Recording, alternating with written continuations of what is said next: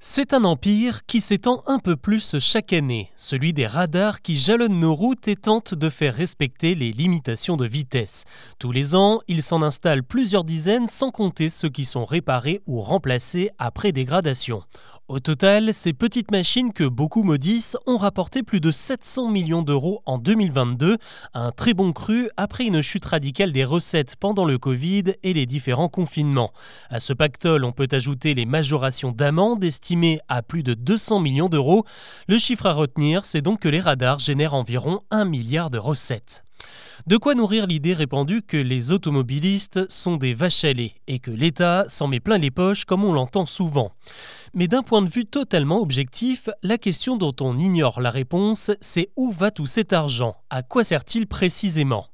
Quand on se penche sur les rapports de la Cour des comptes, la première chose que l'on constate, c'est que l'État, à proprement parler, ne touche qu'une petite partie de ce milliard d'euros, seulement 8% qui vont servir à alimenter nos institutions pour payer un ministre, un député ou même un simple fonctionnaire. Il reste donc 920 millions d'euros qui sont ensuite répartis entre plusieurs entités aux fonctions bien précises.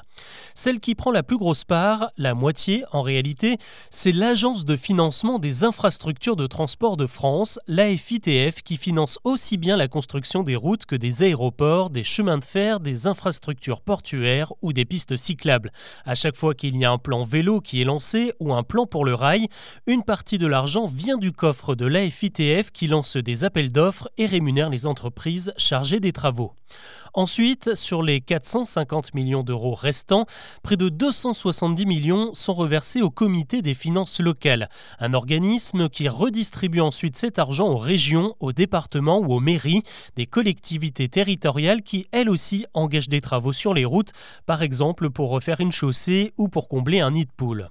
Enfin, il reste la délégation de sécurité routière, un organisme qui a plusieurs branches qu'il faut là aussi financer.